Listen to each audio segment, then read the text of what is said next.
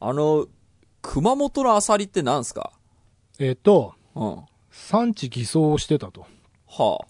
なんかちょっと僕も詳しく追追い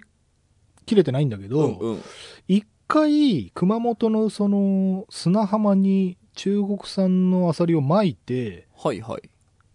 回収してたっていう。で、それがもう何十年間ずっとやってたって、なんか、あそーの、漁業のなんか誰かが認め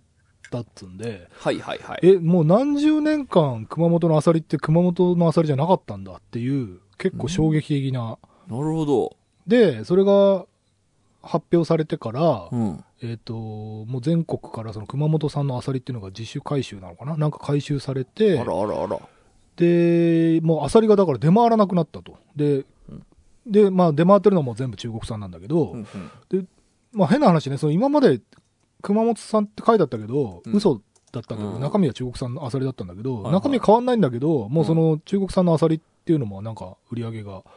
あんまり芳しくないみたいな。で、あとなんかね、ハマグリだっけかな？なんかもうん。飛び火して、うんあの、どうせ。そこのエリアのやつはもう全部嘘なんだろうみたいな感じで、風評被害なんかもう結構壊滅的だっていう。うん。話だったね。なんかあの、そう、ニュースを検索すると結構いろんなあの日付も改ざんだみたいないろんな情報が出てくるので僕今パッと読み解けてないですけど、まあだからえー要はすごいいろいろ偽装してたよその産地を偽装して熊本県産ですって言って売ってたうん。よっていうのがもう何年も続いていましたっていう、なるほどね。そうです。なんか、まあ、このさ産地偽装の話って前もタッチレディオでしたけどさ、はい。なんかその時のなんとなく記憶でぼやーんって覚えてるのはなんか、なんでしょう、それに食べて気づけなかった味覚わからずの、いや、もちろんその、産地偽装はダメなんだけど、うん。その、なんか、なんだっけ、マグロとかさ、その高いステーキ肉みたいな時に、その食って、はい。わかんなかった人は、まあ、その時点で味が分かってない人になってしまうわけで、そうね。その人はうなぎかな？うん。うなぎかな？ちょっと悔しいけど、やっぱり、その、まあ、言う権利ないとまでは言いませんが、気づけなかったですよねっていう、じ、事実はあるよなっていうのをちょっと思い出しましたけど、あのーこれ、まあでもこれとはまたちょっと話が違うからい。や、でもね、やっぱりね、その、俺いくつか今思ったことがあるんだけど、確かね、魚沼産コシヒカリっていうのも、うん。ほぼ偽装だって話があったね、あら、そうですか。で、それは魚沼産っていう現地域限定した場合に、そのコシヒカリっていう品種はまあ、うんあの、いろんなうん、ところで育ててんだけど、うん。魚沼産つってそんなに、あの、面積ないよって、出回ってるほどの面積明らはいかになよって、はいいはいはいはいはい。うん。なんか地元の農家の人たちが、うんなんか告発というか、うん。で、どう考えてもこれだけの出回る量を収穫してないでしょっていううんうんうんうんうん。ことがあったんだよね。はいはいはいはで、それも多分ね、魚沼産コシヒカリい。、うん。偽装で検索すれば多分いっぱい出てくると思うんだけど、うん。なんかね、今田淵君が言ってた話で俺一個思ったのが、うん俺ね、割とね、米の味はね、わからない方なんだよ。はいはいはいはい。で、例えば和牛と、うん。えっと、外国産の牛は、確実に当てられる自信があるんだけなるほどなるほど。米はね、多分わかんない。はいはいはいはい。で、アサリも多分わかんない。うん。あとね、うなぎも多分わかんない。うんうんうん。あのタレとか焼き方が上手だったらもうわかんない。はい、そうね。わかんない。俺もね、大体味音痴だから、多分絶対俺はアサリにせよ、まあ米にせよわかんねえだろうなそう、俺多分ね、わかるのね、今言った中だと、牛肉しかわかんない、多分。うーん。だからなんか うん、そうね。僕だからあんまり、その、検伝される何々さんとか、英語ランクとか、だからその基準でなんか物食ってないですよ。俺、味音痴なの分かってるから、その、うまきゃうまいし、あの、まあそうね。うまくなかったら、なんでしょう、なんか、味の割に高かったら、あ、うんなんかそういう環境も込みの、なんか個室綺麗だしみたいな、なんかそはいそういうもんなんだなって思うようにしているので、あんまりその、産地偽装ですみたいなことに、こう、憤慨するみたいな多分性格ではあんまないのかもしれない。これはね、俺だからね、難しいとこでうん、価格差を出してるから、うん。で、この熊本産のアサリの関して言えば、うんえっと、そもそも、その、言い訳っていうのもあれなんだけど、うん。えっと、そその、いやもう何十年も前から偽装してましたっていう話の中で、うんあの、そうでもしないと生活できなかったからみたいなことを言ってるのね。うんその、漁のうん。関係者の人たちがね。うんでも、そもそもの話としてう、ん。ちゃんと正規に育てて売ったら、うん。食っていけないと。その、うんうん中国産のアサリを偽装しないと食っていけないってさ、もうビジネスとして健全じゃないじゃない。そうね。うん。だから嘘つかないと、うんだ嘘ついて高値で売らないと、そうね。えっと、生活ができないっていうことでしょ、うんうん。それはちょっと、そもそもその、漁協なり、うんえっと、なんかビジネスのあり方として、そうね。だって詐欺を前提としてるわけじゃないです。うんうんうん。詐欺を前提としないと食っていけない業種なんてさ、そうね。普通に考えたらありえない発想だよね。はい。おっしゃる通りです。そそこはちょっとやっぱりさすがになしでしょっていう。なしだと思う。あの、僕も別にあの、なんでしょう。あの、そういう産地偽装はやば、ない方がいいんですけど、なんか、こういうその漁業系のやつって僕、あの、ヤクザと魚って本読ん、あの、前読んだことあるんで、なんか、もう、きっと多分俺の知らないとこでもう、あの、法律をはみ出したようなことは、まあ、めちゃめちゃあって、うん。で、まあ思いながら、まあそれを織り込みでまあ生きてはいるなっていうのをちょっと久々に思い出。だからここだけじゃないような気もするんですよね、そういうのって。だ結局、そのね、法律にやはり守られてるから産地がちゃんと示されてるとか、その製、えっ、と、製品表表示がちゃんとされてる、えっ、と、なんでしょう、いなんでしょう、その法律に守られてるのはもちろんいい思いはしてはいるんだけれども、多分悪さするやつも絶対いて、そうねっ。て、やっぱ思いながら、あの、まあ、その中の氷山の一角が出たニュースなのかなと思いながら今ちょっとパーッとニュース見て思いましたけどね。そうな。だあとはそれ、れ真面目の人がバカを見るっていうところがね、これを解決できないことがちょっと残念なところで、うんこういうニュースが1個でも2個でも出れば出るほど、うんあの、なんとかさんつってんのも嘘なんじゃないかっていう。いやそうなんですよねだから疑心暗鬼になっちゃうじゃん。ね、だからやっぱ消費者に安心を与えるためのこの表表示のにね、関すそうる法律だったはずなのに、うんこういうのが一個出てくることで、もう法律が意味をなさなくなってくる感じは、ちょっとかわいそうですよね。そう。で、プラス、もうスーパーに並んでるなんとかさんっていうものを、うん。極端に言うと一切信用できなくなる。うん。もうこの産地書いてあるだけでしょって感じで、なんかそうね。苦笑みたいになっちゃううんところがちょっとまあそうね。うん。問題としては大きいかなって。まあだからもうそこも織り込んで、まあまあ、あの、産地とかよくは、あの、わかりませんけども、美味しければいいやっていうふうに、えっ、と、選択をするのも一つかなと思わなくもない。そうね。はいで、へ下手したらね、俺、うんさらに進むと、うん。もう産地を特定したり、その、うん産地を表記するっていううんことを、その手間をもう一切放棄した方が、はい。物って安くなんじゃねえかなはい。って思うんだよ。わ、おわかります。ね、はい。その手続きとか表記をさ、ちゃんとするためにさ、また余計なコストがかかってるわけでしょ？うんうんうんでも、けどうせ嘘つくんだったら、もうさ、どこさんとか書かなくてさ、はい、うん牛とかさ、もう、うんうんうんはい、アサリでもさ、そうそうそうそう。もうはいもはや、どうでもいいっていうか、そう美味しいお肉でいいと思うんですよ。そう。おい、美味しいよで、おい、俺ね、美味しいよ極論、ってシーそれル貼ればそこだと思ってんだよね。で、もちろんね、毒が入ってるとか嫌だよ。なんかその、汚い水で育ったとかさ、うんうんその、そういうのは嫌だから、うんうんなんか、毒性の検査みたいなのはしてほしいけど、うんうんうん産地の検査って、なんかもう、こうなってくると、俺はあんまり、どうでもいいなっていう気がしちゃって、そうです。ね。やっぱこう、わかりますよ。なんかこう、そういう法、なんでしょう、道徳とか法律的に正しいことを追っかけるがあまりコストがかかっていく感じみたいなのは。だって、コストかけた上に嘘なんだったらさそうそうもそうそうそう。ただ消費者高い金払ってバカみたいじゃ。うん多分だからそういう、あの、そういう消費者と、えっ、と、なんでしょう。えっ、と、ちゃんと安心できるものをつなぐ新しいその業者とかが出てきますから、きっと。その、うんなんですかね、今ほら、ちょっと違う存在かもしれないですけど、食べ直っていうのがね、すごい今、あの、流行っていて、あの、うん女社長すごい綺麗な人なんですけど、その人がもうメディアとかにも出て、あの、とにかく美味しい野菜があると。で、産地の人と、えっ、と、その消費者を直接つなぐんだっつって、うんその農家の人と、えっ、と、だから、なんでしょう、わかんないけど、農協を通してないとか、なんかそういうことだったりするのかわかんないですけど、直接つなぐのだと。っていうのがあって、それで、あのーまあ、今のところ大きな問題も起きてないので、はいはいあの、すごく消費者はすごい安心しているっていう、その、なんでしょう。まあ、世の中に、じゃあスーパーで買うときにこういう問題あるから、こっちのサイト使ったろ、みたいな、うんあの、多分そこを、あと、なんでしょう、えっ、と、助けてくれる業者とかは出てくる気はするんですよね。うんうん。だから、こうこうこういうことありました。産地偽装っていうのはよくあります。え、そこで、えっ、と、私が新しく立ち上げるビジネスはみたいな感じで、より安心の、その、なんでしょう、美味しい、えっ、と、安心、美味しくて安心のその食材が手に入る、その、なんでしょう、流通ルートといいますか、が、なんか出てきたりするのかなとも思うので、まあ、そうね。そういうののきっかけにもなるのかなと思ったりしましたよ。うん。そうね、確かに。はい。ということで、今週も始めます。はい。田代智和と。田淵智也のタッチレディオ。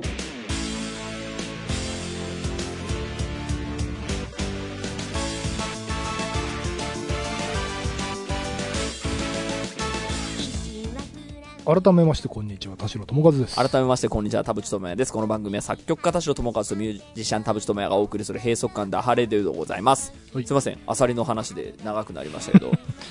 この、しなんか、産地偽装系の話ってなんかよ、結構普通に聞くからなんか、そんな大事件なのかと思いながら改めて見てみると、まあもちろんその内容は大事件だから、うんあれなんですけど、なんかよくあった話ですよね。よくあった話。で、しかもうん氷山の一角でまさに、うんもう、何も信用できないじゃんっていううんところで、俺さっきの話に戻るけど、も、はいうやめたらって思っちゃうんだよね。なるね。産地表記。そうね。そうしましょう。産地表記はもうやめましょ ちょっとか。いやいや、あの、いいと思います。いや、ちょっと僕、今この話をしたのは、なんか、ちょっともう、ニュース、あの、衝撃的なニュース慣れみたいなのしてきちゃって、はい。この間、あの、あの、東急ハンズが買収されたっつって、えーっと、その東急ハンズの崩壊の序曲みたいな感じの、あの、記事読んだ時に、うん。あの、もう、買収されたってのはもう1ヶ月前ぐらいに知ってたんですよ。はい。でなんなんだけど、それ見たときに、本当に結構悲惨な、その、なんでしょう、その買収されたっていうのはこんなに大変なことなんだみたいなことが書かれていたんですけど、なんか俺、買収っていうことにそんなに悪いイメージ持ってなかったから、うん。なんか結構ほら、破産して、あそう普通に、なんでしょう、あの、みあの民事再生法で破産してからもう一回 V 字回復するみたいな会社とかも見てたりするからさ、うん。なんかそんなに買収とか倒産があんま悪いことだと思って、ニュース慣れしちゃってて、俺、なんか。はいはい。なんかその東急ハンズのその記事を読んだ時になんかあこれってそんなに大変なことだったんだと思ってそうか。俺ちょっとそこまで追ってないな。確かに俺東急ハンズ行ってなかったしなとかそのなんでしょうネットで買えるしなとかなんかそれ見て初めて思ったというか、うんうん。なんかあんまりその買収バーンとか産地偽装バーンみたいなのって見出しだけだとなんか俺あんまり驚かなくなっているのかもしれないですねまあそうね。だからそういう人のために見出しがどんどん過激になっていくんだろうね。確かにそうねうんさあ、ということでですね、そんな、えっと、我々、えー、タッチレディオ LINE グループでですね、日々キャッキャと繰り広げられている時事ネタをですね、えっと、ピックアップしながら今週は話していきますよ。今週も30分間あなたの閉塞感を、ダハタッタチ。ッチ。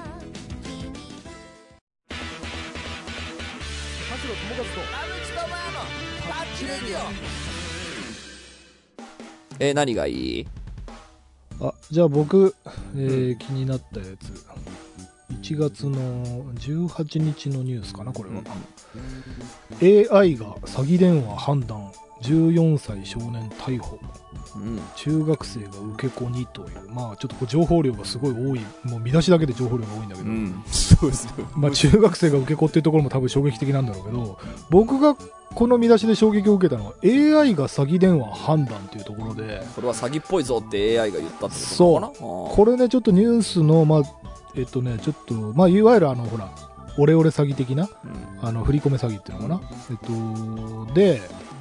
この、まあ、被害者になりそうだった女性宅の電話に取り付けられた特殊詐欺対策装置、最高だな。人工知能、過去 AI が通話内容を解析し。詐欺の可能性があると判断、区役所に連絡が行き、逮捕につながった。最高だな。でね、まあ、この中学生のことはちょっと、あの飛ば飛ばすっていうか、うんあれなんだけど、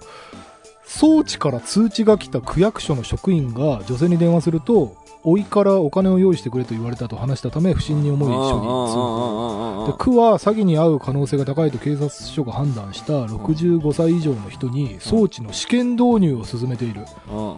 で、女性は以前も詐欺未遂の被害に遭っており、署が設置を持ちかけた。と書いてあるのね、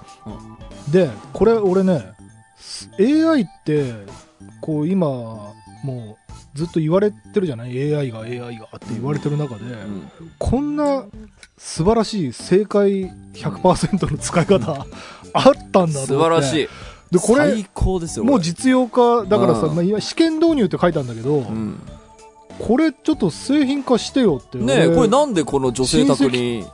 だけ。親戚とかにも、うん。あの売売るっていうかあの契約してもらうからって。これすごいね。でもやっぱりそういう新しい技術ってやっぱ、そのほら、薬、ね、今のコロナの薬とかでもそうですけど、こう、治験をちゃんと丁寧にやって、え、そんないい薬なんだったらすぐ出してくれよって思うんだけど、いやいや、時間がかかりますって、まあこいろいろ。そうねあとこれ多分ねおそらく、んあの個人情報保護法とかのなんかの兼ね合いもあると思うんだよ。これ、うん。通話内容を AI が判断してっつってるから全部レコーディングしてんだと思うんだよ、ね。はいはいはい、そうね。うん。だからそのなんかかかってきた人のプライバシーがどうこうとかもしかしたらそういう法的なうん。何かとかが関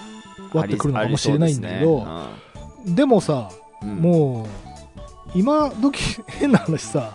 うん、LINE のやり取りとかだってさ、うん。あの不倫だなんだっつってすぐあの表に出てきちゃう時代じゃない、もう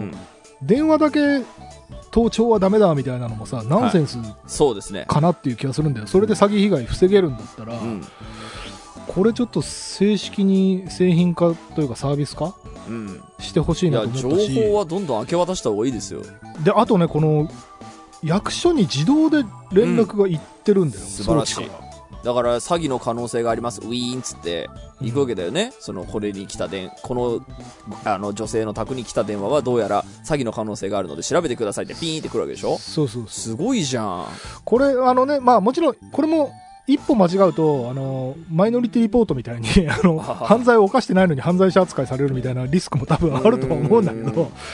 だけどもうさこの高齢者に対する振り込め詐欺っていうのはさある程度多分テンプレートがあってそれの積み重ねだと思うから本当ですよ。テクノロジーで勝つしかないんですよ。うん、この AI はねちょっと早いところいや、そうだから、実用化してほしいね、銀行にその張り紙して、あなたそれ振り込め詐欺じゃないですかみたいなポスター作るぐらいだったら、やっぱ AI に、とにかくテクノロジーに投資して、うんその、っていう方がうんいい気がするのでね。これは応援したいですけどね。でしかもなんかこういう結構ねなんかカッティングエッジな技術が日本でもう始まってんだっていうところに俺結構衝撃受けたんだよね、そうね。そんなのだって聞いたことななかった。そうだ、こういうのもニュース見てないとわかんない。あの、じゃあ次のニュースいきますけど、あの、セブンのセルフレジ、空中に浮かび上がる画面、都内6点で実証実験へっていうね、セブンイレブンジャパンが画面が空中に浮かび上がってるように見える空中ディスプレイ技術を使ったセルフレジ実証実験を2月から東京都内の6店舗で行うと発表した。ということです。あの、本当にもう空中にうにょーんって、あの、こう、ホログラムみたいなのが立ち上がって、それでピッピッピッってやるとお金が払えるよっていう、ついに出てきました空中ディスプレイ。ただ今実証実験なので、都内に6 点しかない。その6点はどこなのかも書いてないっていうね。はいこれ気になりますよね。行ってみたいは。これはまさに今の AI の話ですごい近いいや、近いですよね。のがあって、うん。この LINE で、うんそうあの画像を送ったよねはいはいはい。LINE でこれのやり取りあちょっと先に田淵君に喋ってもらおうかなじゃあその間にえっと、その、このニュースの話？うんえっと、買い物客は空中に見える画面でタッチパネル操作をし、支払い作業を行うと。指の動きを赤外線センサーが感知するという。えークレジットカードや電子マネーなどのキャッシュレス専用で端末に一切触れずに支払いを終えることができると。その、セブンイレブンの話も僕前あの言ったさ、あのなんだっけ、えっと、電子マネーとかで払うときはもう、あの、客側のそのディスプレイをパッて押して自分で払って終わりっていう、うんあの、今レジができてると。とにかくセブンイレブンやっぱ最高だ。やっぱ早いな動き出しがっていう、あの、感動したことがありましたけど、今ってだから、あのーセブンイレブンでは商品買った時に現金で払うか、え、えっ、と、IC カードで払うか、全部そのタッチパネルで、こっちが操作できるんですよね。で、あの、電子マネー払って終わりみたいな、そのレジすごい好きなんですけど、ちょっと話それますけど、そのレジがあるのに落とし穴があって、あの、セブンイレブンの店によっては、えっ、と、まず先にそっちが立ち上がるわけではないセブンイレブンが結構多いことに気づきまして、私。あの、全国各地のセブンイレブン行ってるとですへね。ーなん、どういうことかっていうと、うんえっ、と、商品をピピってお会計した時に、現金ですか ?IC カードですかクレジットカードですかっていうのが立ち上がってピッピッピって押せば払える。うんっていうのが僕が今感動しているセブンイレブンのレジの形なんですけど、うんえっと、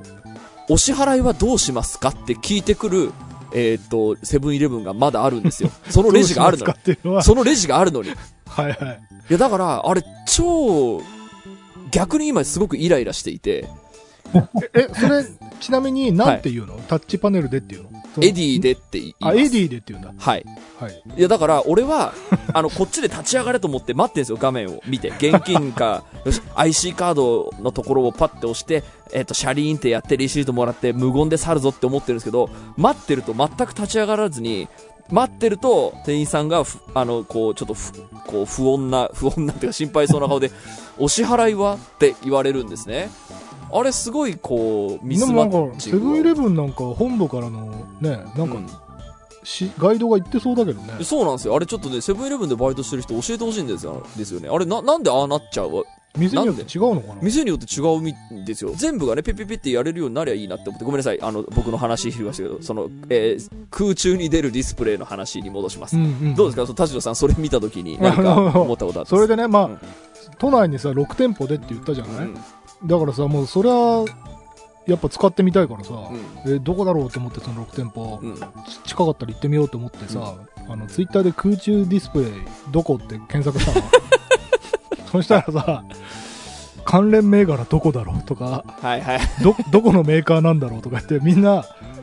株の話なんだよこれ、はいはいはいはい。要はそんなすごい技術あこれその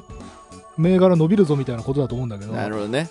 俺が期待してた検索結果と違うその何々店で それが入ってるやつよっていう情報そうこのが欲しいのに。6店舗どこっていうのを調べたかったのに、うん。で俺それ見た時にね逆にちょっとハッと気づかされたあ世の中の人っていうか、えっと、投資家ってこういう目線なんだっていうことにはいはいはいちょっと気づきがあってはいはい。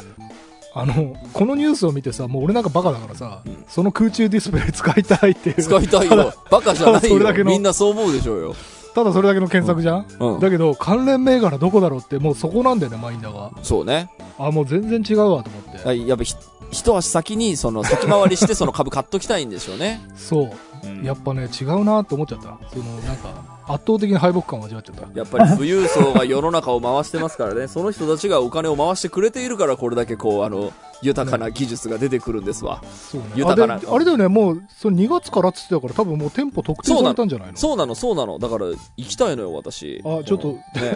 今度行きましょうよ。そうねはい。はいよし、次。あ、これは、ナンバーワン商法に業界団体が抗議状。はいこれ、田代さん、読んでくんない？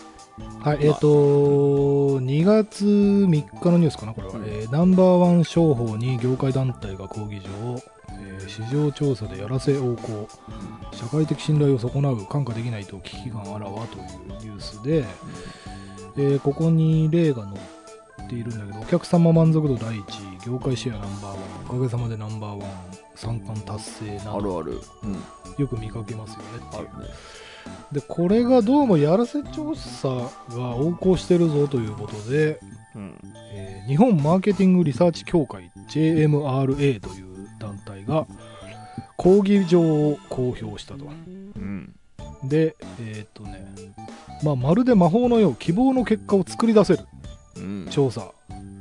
ということなんだね、まああ、要はナンバーワンっていうその表示が貼れるよみたいな。そうね。あまあ感覚的には分かってたことなんだけどよく商品とかにもね、うん。あの満足度97%はいはいはいはい。とかっていうあの円グラフみたいなのが。ありますね。であれはやっぱりその、えーまあ、結果ありきというかそうね。それがよく見えるような、えーまあ、ターゲティングだったりうん。この人だったら絶対 OK って言ってくれるだろうみたいな人に絞り込んで、まあ、やってたりとか、あのまあ、いいろいろ、まあ、方法はねちょっと,、えーと調べれば出てくると思うんですが、いろんな方法を駆使して満足いく結果を出すための、えーリサーチ会社というのがあると、はいはいはいだからまあ厳密に言うと要はあの公平にリサーチしてるというよりは、えー望んだ結果を出すためのリサーチを、えーこしらえますよといううん。のが横行していると。うん。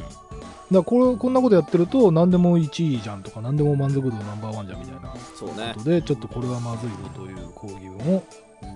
出した。これ抗議文出したことで変わるのかな？まあ注目はされたでしょうね。あー。まあなんかそのさっきのあの産地偽装の話にもなんかやっぱ近くてさやっぱ結局、うん。広告でありそのこういう表示をすると売れるからつけたいみたいな感じでうんみんなつけているんでしょうね。で、そのつけたい業者のあなたに、えーおすすめなのが、えーこうなんえーと私たちが、えーとリサーチ結果でナンバーワンを取らせますと。はい。っていうような会社が出てくるんで、まあ、割と自然の流れというか、大元をたどると、やはり、表示にこだわって売り上げを伸ばすっていう世の中になってしまったことの、こう、負の部分みたいなところなのかなとも思ったりしますけどね。ねなんか別のニュースで、あの、若者の食べログ離れが止まらないっていうニュースあって。あの、まあまあ昔からもうずいぶん前から言われてたことなんであれですけど、うんもうネットでの飲食店の探し方が変わりつつあると、えーと食べロ食べログなどのグルメサイトは利用者が多い一方点数やランキングを疑う声も多く特に若者は Google マップや Instagram を使った検索に移りつつあると。まあ、あの若い人たちがねあの店を探すっていう時にその食べログの点数でその、ね、探しに行くみたいなの多分ああ。の食べログが流行り始めた時には僕らも結構お世話になったんですけど、うん。まあ、今は Google マップの口コミだったりあと Instagram でねその写真見てうまそうって言って行くみたいな、えー、と使い方の方が増えているので、まあ、相対的に食べログえーからその客離れてないみたいな、えー、なるほとことがあると。で、あのーその若い人曰くあの点数が操作されてるって聞いたことあるし両方使うと便利なんで Google マップと食べログをね両方使うと便利なんで、ということで要はあのー食べログのその印象がやっぱり悪くなっているっていう事実そのちょっとこうあのネガティブな評価ついちゃったなみたいなのってあの実際訴えられたんですよね。毒禁法かなんかでね。うん。あのあとなんでしょうその点数をあのお金払うと3.5にしますみたいなあみたい。いなやつが確かあったかなんかで、そのちょっと問題になったっていう背景もあったから、まあそういうことやったら当然そうなるよねっていう。感じはやっぱするので、だこのさっきのそのナンバーワン商法っていうのは、まあ、これがどれだけ問題になるかどうかは、ね、このニュースの規模だと分かりませんけれどもう、ん。なんとかかんとかナンバーワンってあんまり、こう、えっ、と、なんでしょう、信用置けなくねっていうユーザーが増えてくれば、おのずと崩壊しそうな気するんですけどね。そうね。いや、それで言うとさ、最近あの、アマゾンで売ってるものが信用できないっていう話がね、俺も含めて周りでもあるんだけど、へえっと、結構野放し状態なんだよ。あの野放し？あま、野ば野野放放し、野し状態放し。そのアマゾンマーケットプレイスというか、えっと、アマゾンが直接その在庫持って販売してるもの以外の、うんうんあの業者が直接送ってくるみたいなのあるじゃない。はいはいはいはい。ああ、はい。で、結構その、まあ、もうパッと見たらわかるんだけど、うん。うん。それこそアニメグッズとかは、これ絶対オフィシャルじゃないでしょっていうのが、平然と置いたの。そのアマゾンが多分規制してないんだろうね。規制してないのか、規制が追いつかないのかなんかわかんないんだけど、うんうん、明らかにこれオフィシャルでこんなパーカー出てないですよねみたいなキャラの絵が描いてあるパーカーとかが普通に売ってんのへえ。でこれやっぱさすがになって思ったんだけどでも逆に言うとアマゾンっていうブランドがあるからうん。なんかしっかりしてるように見えちゃうじゃん確かに。アマゾンで売ってんだから本物でしょって思っちゃう人も多分いると思うんだよねうんでそのキャラグッズが欲しい人かなんかからはいはいすりゃさ、そうね。で特にあのー例えば日本のアニメのグッズで、あのー外国のファンがねなんかそのアニメ好きで、うん。なんかキャラグッズないかなっつって日本に直接は行けないじゃない？物理的なものをはいはい。でそしたらアマゾンで売ってるっつってわあラッキーって言って買っちゃうと思うんだよ。うんうん。で実際に買っちゃってるんだよね。その海外のオタク系なんか例えばゲーム実況者とかがあのオフィシャルに出てない偽物のキャラグッズ着てるみたいなの結構ね、うん。たまに。見かけんの。はいはいはいはいあのは記事とかで。でそのゲーム実況者が着てるこの T シャツオフィシャルじゃないよっつってなんかあのコメントで指摘されて 謝罪したりとかしてんのよはいはいはいはい。でも、それ買ったのは Amazon だったりするのうん。これちょっとやっぱりやばいなっていうのをちょっとね思ったそうですよね。アマゾン神話というか、まあだからそこはまだね、崩壊してないだけで、その、そういうことやってるといつかね、そうだから掴まれちゃう Amazon で売ってるものほほとんど偽物でしょみたいな風になってくると思うよこれからな、なりそうですよね。そういう話聞くとね。それこそその熊本産アサリみたいな感じでうん。本物を売っててもあの偽物と思われちゃうっていう被害も出てくると思うやっぱりこう、まあ、アマゾンの悪口を、その中知らないんで全然あれですけど、うんこう、こう、ユーザーに対して誠実じゃなくなってくると、うんやっぱじわじわと客は離れていくっていうのって、ほ、本当にその、なんでしょう、魔法の、なんでしょう、こう、不思議なことのようで事実なんですよね。あの、本当転落の始まりだよね。そうなんですよ。調子に乗ると失墜するっていうのは本当にうん誰しもがそう。なんか、性格の悪い人は大体業界で干されるみたいなのって、うんその、どれだけ実力があったとて、その、やっぱり干されちゃいますみたいなのと話すとちょっと近いんですけど、あとやっぱ火のないところに煙が立たないんでね。ねうんやだからっぱり、あ、この人の悪口、あの人も言ってたな、あの人も言ってたなってなると、そうそうそうそうやっぱり3人、まあ、3ストライクみたいな、そうそうそう。あるよね。みたいな話で、やっぱりそのね、アマゾンっていい、そのところなんでしょっていう神話が、そのやっぱ崩壊する瞬間が、じゃあなんであるかというと、本当に火のない、火のあるところに煙が立っているからであってう、んまあこれがだからそのね、除局な可能性もありますけどね。そうね。さあ、ちょっと次の、えーニュース。あ、デラさん、あれはチェーンソーマンのやつ。あ、はいはいはい。アメリカで今、チェェーンソーマンが売れる理由、世界で熱狂を起こす集英社の戦略。はいはいはい。僕がピックアップしたやつですね。えーっと、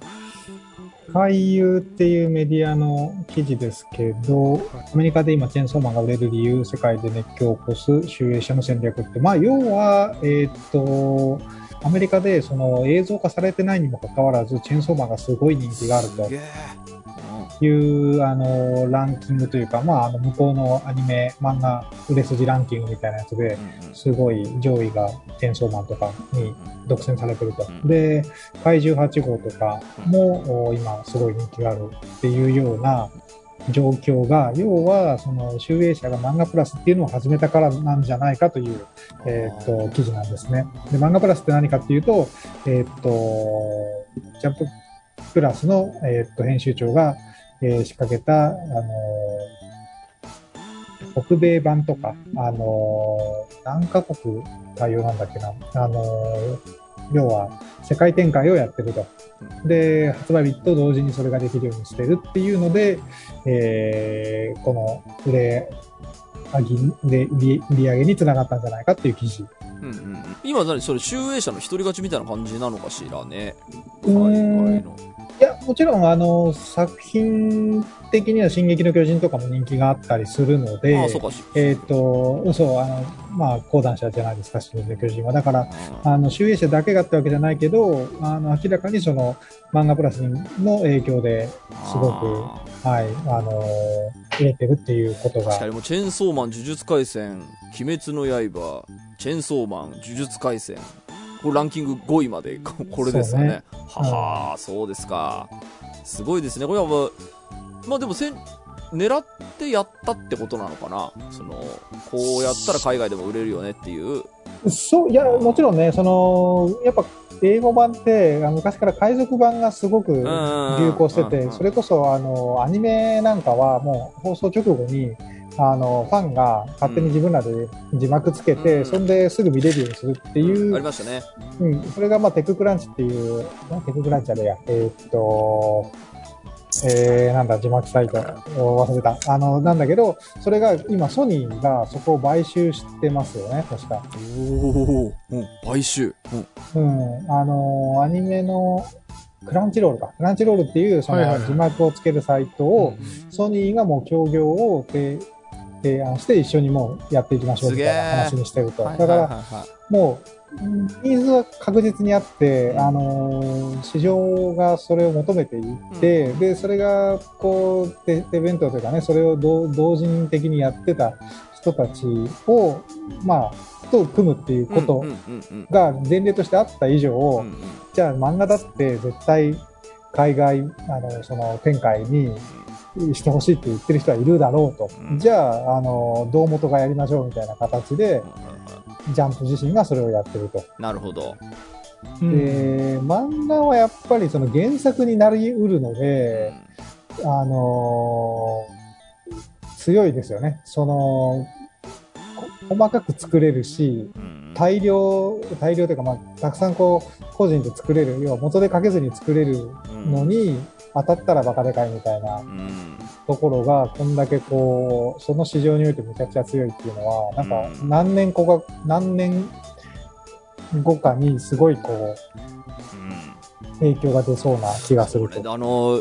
漫画で言うとやっぱり日本ってね知財埋まりまくりな気がするんですよ。ああ、そうですよ、ね。あの今度あの星のさみだれっていうあの僕大好きな漫画がアニメ化されますけど、なんか俺あれもうな俺なんか昔あの出版社にそういう企画持ち込んだことがあって、あの終わった漫画に主題歌つけてあの売りませんかっつって。うん。それうで、ん。その、僕たちのその、えっ、と、音楽作家、コミュニティで主題歌を作りますと。で、終わった漫画で名作いっぱいあるから、それに主題歌つけて一緒に売っていきましょうよみたいな、その、話持ってったことあるんですよ、昔。それぐらい結構、あの、今、アニメ化したら、えっと、い、今の、えっと、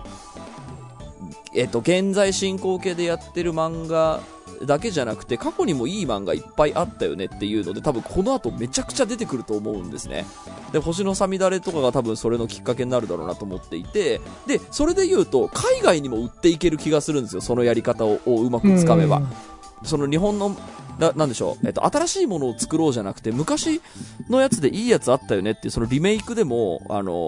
ーなんでしょう、えっと、わす、こう、みんなに忘れ去られていたはずのやつを掘り起こして映像化するでもいいと思うんですけど、あのーもうもはや新しいものを絶対作んなきゃっていう時代でもなんかなくなってきたなっていう感じがすごくしていて、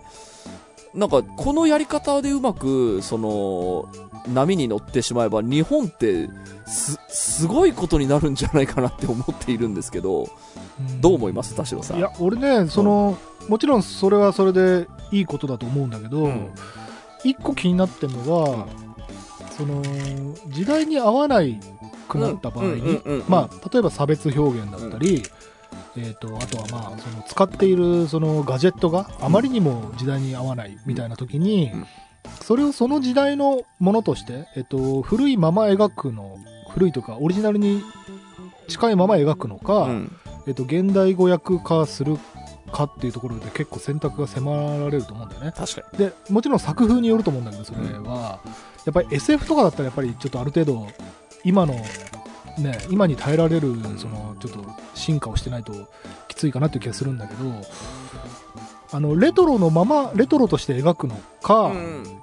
えっ、と、今風に翻訳するのかで、結構分かれるかなっていう気は。そう、だからこれはだから編集とかその作り手のセンスの見せどころですよね。うんうん。だからそこの、えどっちに行くでもいいと思うんですよ。要は、うんえっと、今でちゃんと、えユーザーに届くようなものが作れればいいだけで、だから、完全再現する必要は、もうそもそもな、あの、必ずしもないと僕思っているので、その今に合うように、この話めちゃくちゃ面白いから、今風に、えっと、アップデートしてとか、そのチューニングして、えっと、メディアミックスしましょうみたいなのって、なんかすごい出てきそうな気がするなと思っているよ。確かにねう。ん。で、なんかもうね、鬼滅の刃が売れて、呪術廻戦も売れて、この後チェーンソーマンも世界的に売れていくでしょうから、まあね、昔からね、日本の漫画はクールなんて言われてたけど、まあ、ね、こう、相変わらずずっと強くて、しかもさらにね、どんどん売れているし、で、しかもそれが、多分、集英社がちゃんと戦略を立ててやっているであろう感がすごくあるから、うん考えてる人超いそうだなと思ってて、そうね。うん、だからそれでこうこうやったらもっと売れるとかもっと面白い作品が世の中に広がるんじゃないかって結構仕掛けを今考えてる人多分超いるんだろうなと思うとすごくワクワクしています。うん、確かに。なんかね、うまくいくものは、だから、まあ失敗も含めてね、うん。そのどんどん経験値が溜まって、いい波が来るといいよ。そうね。なんか昔は僕なんかリメイクとかああんまり好きじゃなかったですけどうん。なんか今となってはその方が良い。そなんでしょう。面白い作品があるんだったらそれで良いのではってちょっと気になってきていて。そう、あとね、うむしろね、ファンからしてもリメイクを望んでるものっていうのもあるんだよ。うん。あのー結構、割と俺でもね、あの、スポーンっていうね、あの、あ アメコミの原作の実写映画があるんだけど、さすがに今見れるクオリティじゃないのね、CG とかが。今のクオリティで、うん。初めてって思ったり。えー、なるほど。うん。なんかね、そういう人もいるもんね、そのなんかこう完全、その再現しろっていうその原理主義者の人もいれば、ね。あの、今風にアップデートしてほしい人もいるでしょうし。あだからそれで言うと俺一個思い出したのが、あのたまたまそのた田淵君の口から出たシティーハンターのさあのフランスの実写版。あれすごいねね。上手にうん。翻訳っていうか、うん取り込んだなっていう、うんうんうん。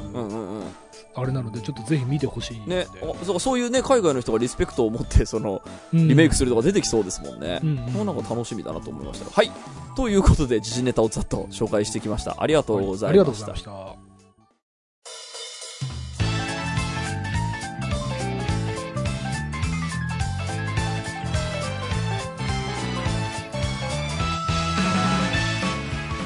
はい、エンディングのお時間でございます。今週もありがとうございまし。たた番組のご意見、ご感想、ブログのメールフォームよりお寄せください。タッチ2人に話してもらいたいこと大募集でございます。e メールアドレスはタッチレディオアットマーク Gmail.com、tacchiradio アットマーク Gmail.com でございます。オフィシャルツイッターの方もチェックしてください。そして、えーエンディングテーマ、ハイタッチシナリオが CD が発売中でございますので、ぜひ、えーお買い求めいただければと思います。同人誌も売っていますよということで、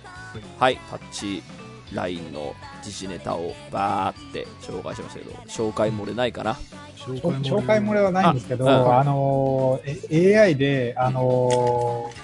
もう人間を超えるみたいな話で、一個、あの、最近のニュースで、うん。中国の話なんですけど、はいあの、不動産じゃねえや、えっ、とね、借金の取り立てかな？債うん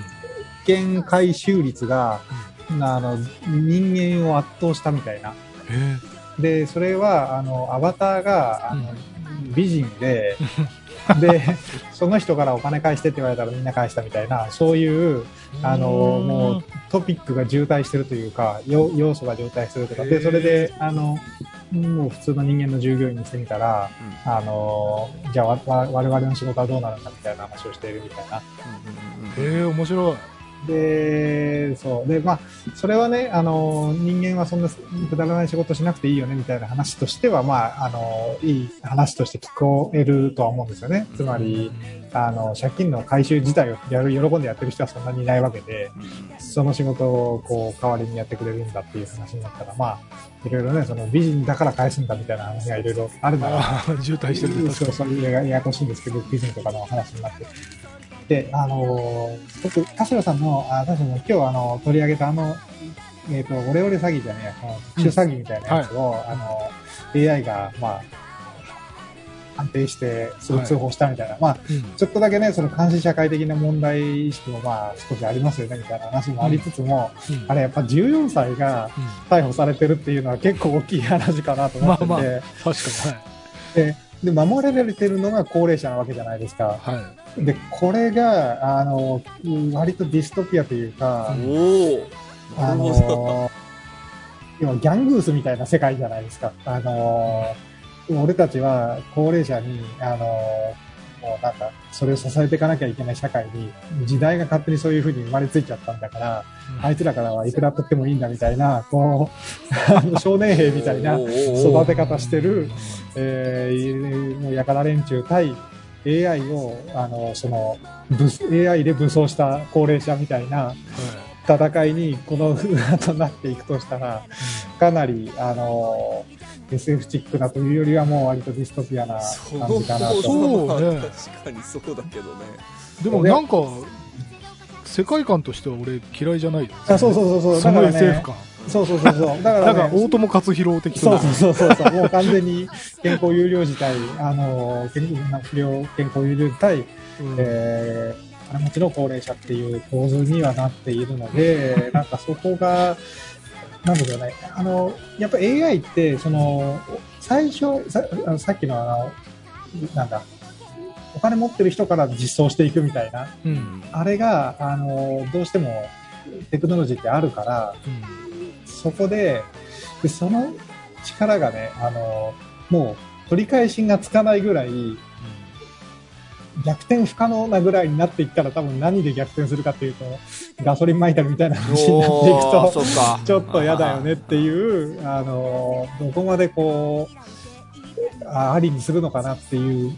気はするけどね。いやまあ確かにねあのなんか一時あれがあったんだよね。あの指紋認証とかその目のなんだ交際認証っていうのかな。なんか、うん。そういう風になっていくとこれ映画ではもう描かれてるんだけどもうその